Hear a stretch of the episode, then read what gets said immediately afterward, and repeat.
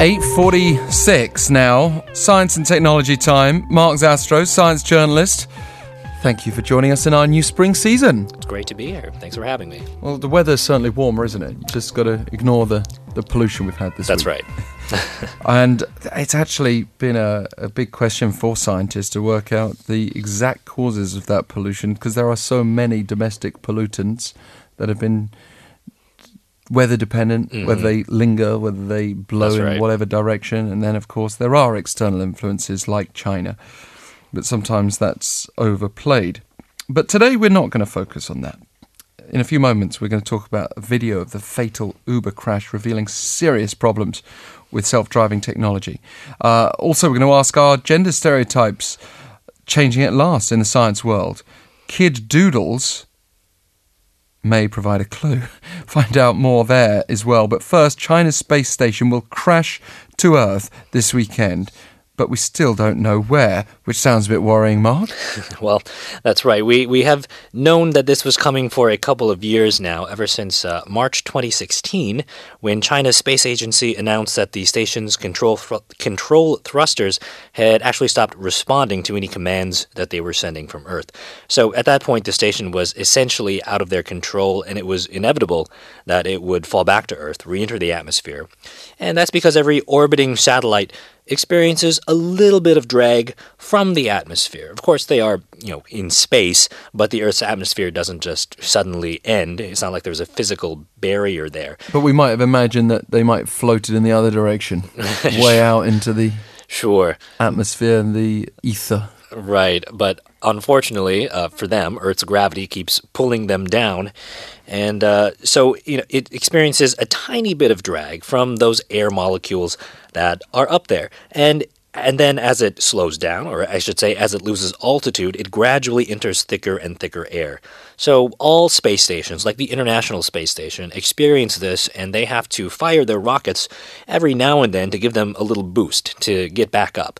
But since Tiangong one, the Chinese space station, can't do that, uh, at some point it's going to get low enough that the you know the air will get thick enough that it'll just bring the spacecraft crashing to Earth very quickly. So it'll burn up in the atmosphere. Now, I, I have to say I wouldn't know how to go about calculating this, so I don't ask this next question because I think it's obvious, but why is it so hard for those in the know to predict when this is going to happen?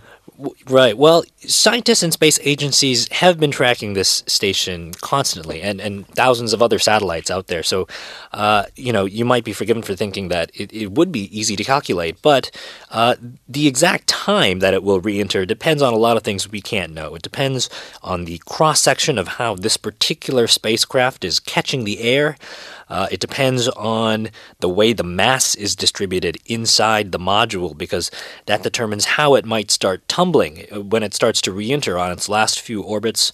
Uh, you know, it depends on a lot of these things, and because it goes around the Earth every ninety minutes, you know, if you're off by only forty-five minutes, your predicted location is literally going to be on the, on the other side of the world.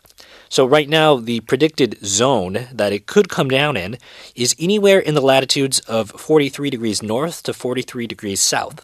So that includes basically the entire Korean peninsula. Actually, the northernmost point of North Korea is right around forty-three degrees north. Uh, you know, but it could be anywhere around the world south of that latitude, which is basically also south of Milwaukee or Monaco. And it could be anywhere that's north of Christchurch, New Zealand, which includes almost all of Australia, all of Africa, and over ninety percent of South America. I guess the odds are that it'll just drop into some open water or open space. How certain can we be that we're not at risk here in Seoul, for example? Right. As you say, the odds are, you know, better than even that it will go into the ocean. Um, e- even if it does come down over land, the odds that it would actually strike you, for instance, are calculated to be about one in one trillion. So uh, there really is not much to worry about. There, there will probably be some. In the, in the words of uh, Dumb and Dumber, though, so you're saying I've got a chance of uh, a non-zero, but again, an incredibly, yeah, but, incredibly small. I mean, I don't even want to, to joke about. about that, but it's it's not inconceivable. It's slightly concerning when we hear stories like that. At least slightly concerning. Well, a piece of advice, if you do find a piece, if you happen to come across it, um, experts say uh, don't actually handle it because it might be toxic after oh, coming through the atmosphere. That makes it even worse. Um, also, you don't get to keep it because under the uh, under the Outer Space Treaty of nineteen sixty-seven, all pieces of the spacecraft remain the property of China. Well, I won't be picking it up to put it in the post. And I hope now that it comes absolutely nowhere near me. Mark, thank you for the advice. Turning now, though, to a topic we discussed last week, the Uber accident in Arizona, in which one of the company's experimental self-driving cars struck and, and killed a pedestrian crossing the road. Authorities have now released a video of the accident, and it's uh, raising serious concerns about Uber's self-driving program. That's right. The video released last Wednesday includes a dash cam of the moments, you know, just before the car struck this woman who was walking her bike across the road on the night of March eighteenth. Now, the footage itself is disturbing. It, it cuts out right before impact. Of course, it's disturbing to watch simply because of the nature of the accident. But it is also disturbing because it shows essentially a total failure of Uber's technology. Uh, contrary to initial reports, this woman did not just jump out in front of the car suddenly. Uh, she was walking across the road, which was multiple lanes wide, and had already been in the street for many seconds before she was struck by the car. And so uh, for an object of that size, you know, the car should have easily been able to detect her and swerve or slow down.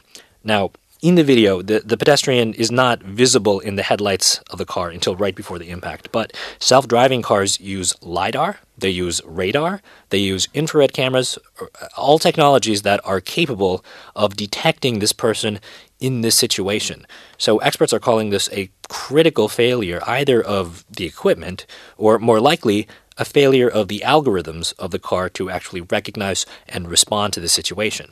Now, police also released footage from a camera facing the human driver who was behind the wheel at the time of the accident, who was supposed to take over in case there was a problem. And that is also raising concerns because this person was not looking at the road at the time of the accident.